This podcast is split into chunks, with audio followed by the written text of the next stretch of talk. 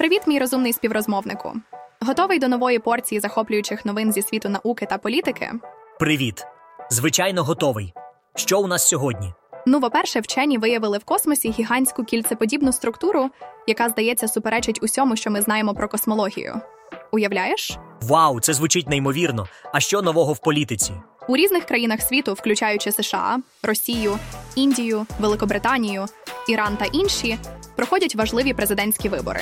Ого, звучить як насичений день.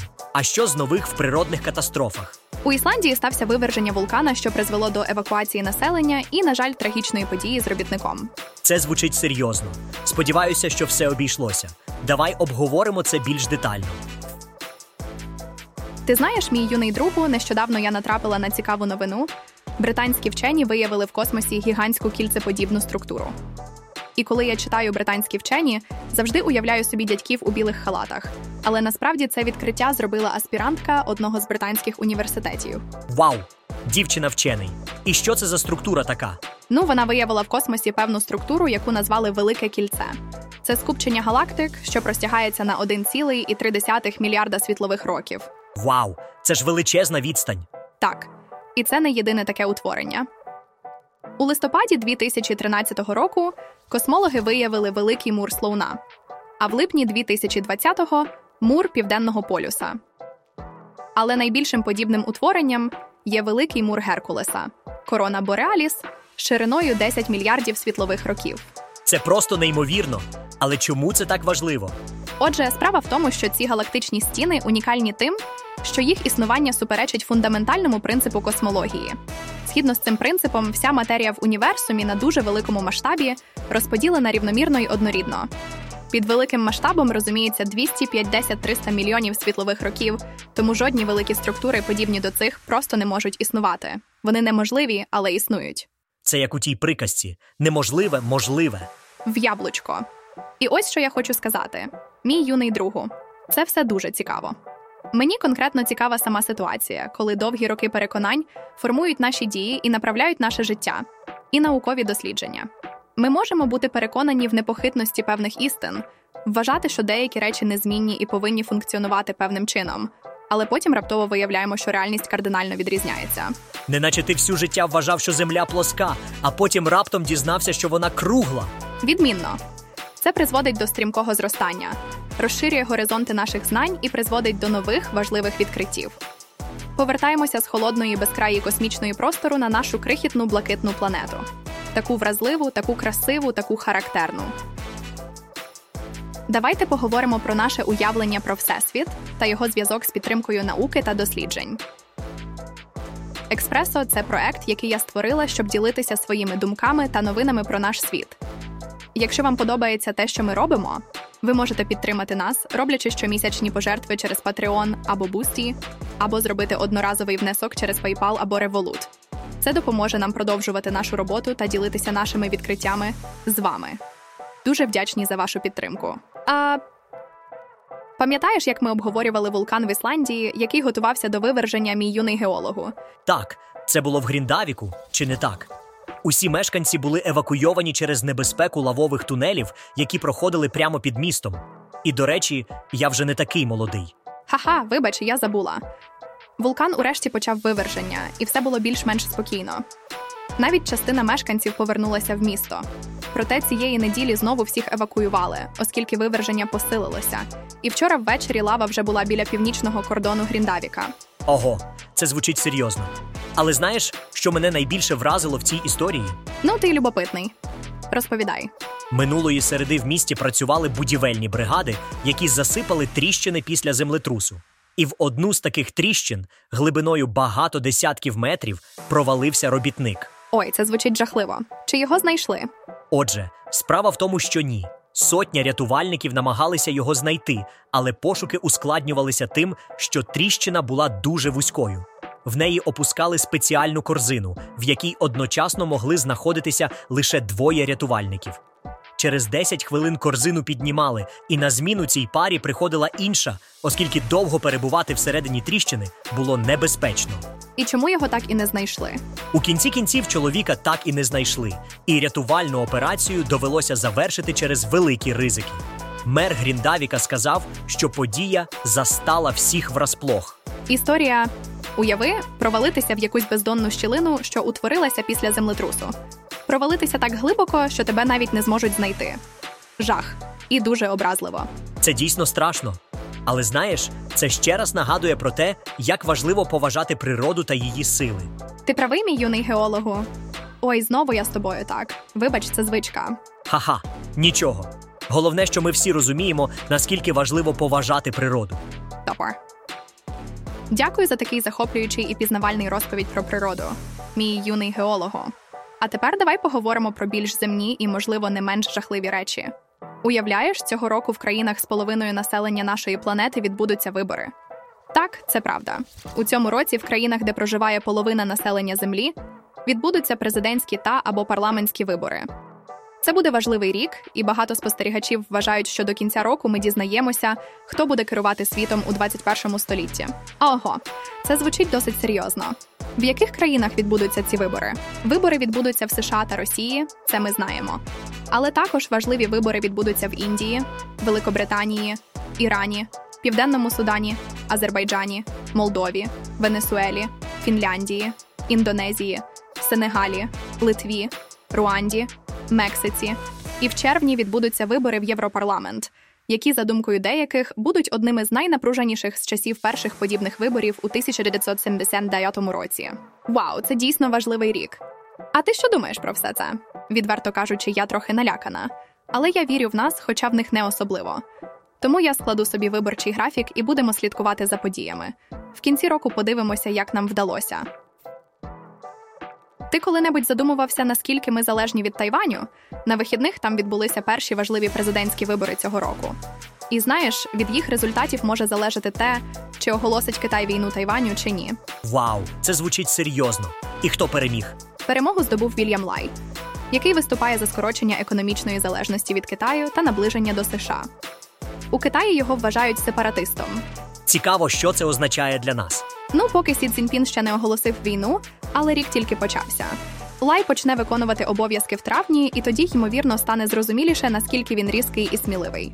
А ти знаєш, що Тайвань це держава, від якої залежить переважна більшість компаній, які виробляють електроніку, оскільки саме йому належить дві третини світового обсягу потужностей для виробництва мікросхем.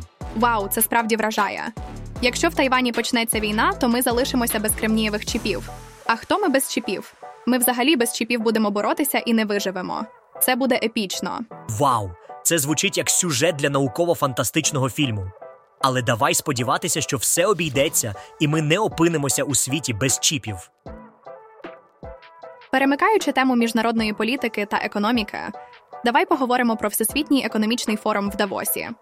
Ти чув, що там відбувається? Так, я чув, що з сьогоднішнього дня і до п'ятниці, 19 січня, у Давосі проходить щорічний всесвітній економічний форум. Тема цього року не повіриш відновлення довіри. Цікаво, як вони збираються відновити довіру за 5 днів, особливо з урахуванням того, що більшість учасників чоловіки. Так, це звучить як непросте завдання. Але знаєш, в Давосі збираються 60 глав держав і урядів, а також сотні представників світового бізнесу. Так що, можливо, вони знайдуть спосіб. Цікаво, що вчора мені раптово захотілося погуглити проститутки Ескорт Давос. Я подумав, що послуги сексуального характеру в цей період в Давосі дуже популярні, і виявився правий. У 2020 році, за даними швейцарської поліції, на форум в Давос прилетіло 100 проституток і ескортниць. Ціни різні, але наскільки я зрозумів, в середньому 700 євро за годину або 2300 євро за ніч. Ого, це дійсно цікаво. Але все-таки, чи не можна протерпіти 5 днів і добряче попрацювати, якщо вони так рідко збираються разом? Хоча з іншого боку, звідки я знаю, можливо, саме так приймаються важливі рішення. Ну, знаєш, я думаю, що все, що відбувається в Давосі, залишається в Давосі. Вони обговорюють війни, штучний інтелект та зміни клімату вдень, а вночі хто знає. Можливо, за келихом віскі з сигарою та з ескортницею на колінах набагато легше знайти компроміс і прийняти важливе для світу рішення. Мій юний другу, чи готовий ти почути новину дня? Джасінда Ардерн, колишня прем'єр-міністерка Нової Зеландії, нарешті вийшла заміж за свого партнера Кларка Гейфорда. І це після 10 років спільного життя. У них навіть є п'ятирічна донька. Вау! це дійсно велика новина. Але чому вона пішла у відставку? Вона пішла у відставку у січні 2023 року, пояснивши це тим, що в неї не залишилося сил, і вона хоче проводити більше часу з родиною. У своєму прощальному виступі вона навіть звернулася до Гейфорда: Давай нарешті одружимося. І ось вони зробили це. Це звучить як дуже сміливе рішення. Вона просто пішла від влади, щоб проводити більше часу з родиною. Це дійсно класно. Це дійсно класно. І взагалі на нашій планеті є багато видатних жінок, які б стали чудовими лідерами країн. Так, я би дуже хотів подивитися на наш світ, якщо би половину країн очолювали жінки. Це було б цікаво, чи не так? О, це було більше ніж цікаво. Це було б просто чудово. А отже, переходимо до ситуації в Україні. Недавно в Давосі відбулася зустріч представників 80 країн та міжнародних організацій, де обговорювалася українська формула миру. У Москві, звісно, її не визнають, оскільки вона передбачає звільнення всіх окупованих територій. Ого, це вже четверта подібна зустріч. Цікаво, до чого вони там дообговорювалися. Ну, поки ми цього не знаємо. Але в цілому для України рік розпочався досить бадьоро. В Києві приїхав новий глава МЗС Франції, який разом з главою МЗС Німеччини заварив, що підтримка України триватиме стільки, скільки буде потрібно. Це чудово. Я також чув, що Великобританія оголосила про пакет військової допомоги Україні у розмірі 2,5 мільярди фунтів. Так, це правда.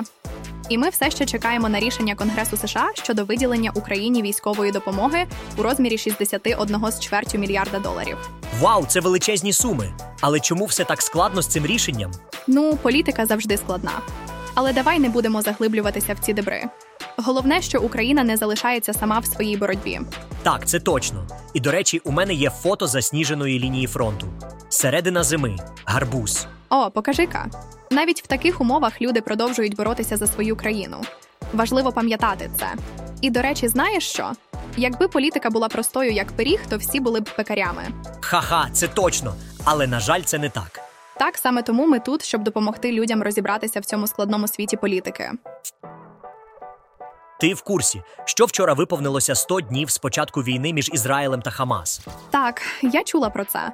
І, на жаль, понад 100 ізраїльських заручників все ще залишаються у полоні. Ізраїль зараз захищається в Гаазі від звинувачень у геноциді, вважаючи, що Хамас відповідає за все, що відбувається в секторі Газа. Палестинська сторона, звичайно, не погоджується. Вони вимагають припинити вогонь і звинувачують західні країни в співучасті. Вони кажуть, вони підтримували Ізраїль беззастережно. Європейці, ключові фігури, лідери ЄС, європейські лідери. Вони їздили в Ізраїль, щоб дати зелене світло для продовження злочинів. Європейці втрачають свою роль і свою мораль. Ох, ці моралісти. Ізраїль стверджує, що не буде припиняти вогонь, оскільки Хамас продовжує обстрілювати територію Ізраїлю. А мети операції звільнення заручників та знищення Хамас ще не досягнуті. Ніхто нас не зупинить ані гага, ані ось зла, сказав Нетаньягу. Війна триває вже 100 днів, і чим далі, тим менш зрозуміло, як можна знищити Хамас. Адже Хамас з кожним днем все більше перетворюється на ідеологію, і здається, неможливо вбити останнього терориста і таким чином знищити терористичну групу. Тим більше після всіх цих фотографій окровавлених дітей і плачучих жінок. Це мені не зрозуміло. Так, це насправді важко зрозуміти. Але ти знаєш, що є підбірка фото Reuters до 100 днів війни? Так, я бачила ці фотографії. Вони справді вражають. Ти знаєш, мій маленький геній, війна завжди залишає враження. Говорячи про враження, ти бачив останню підбірку фото Reuters до 100 днів війни? Ой, ти знову починаєш. Я ж не малий, мені вже 11 років. Але так, я бачив ці фотографії. Вони справді вражають. Вибач, я забула, що ти вже великий. Але знаєш, я ось думаю, що всі ці політичні динозаври довели нас до того, що доводиться в усьому, абсолютно усьому самим розбиратися. You have one job, як кажуть. Так, ти права. Але ти завжди кажеш, що нам потрібно бути в курсі всього, що відбувається в світі. Так що давай розбиратися разом. Ти правий, мій маленький вчений. Наприклад, щодо Ємену я ще не розібралася, але це в моїх планах. Вранці ж. Ти завжди така зайнята, але я знаю, що ти впораєшся, і я допоможу тобі, якщо знадобиться. Дякую, мій маленький помічник. Давай почнемо новий тиждень з гарного настрою і нових знань.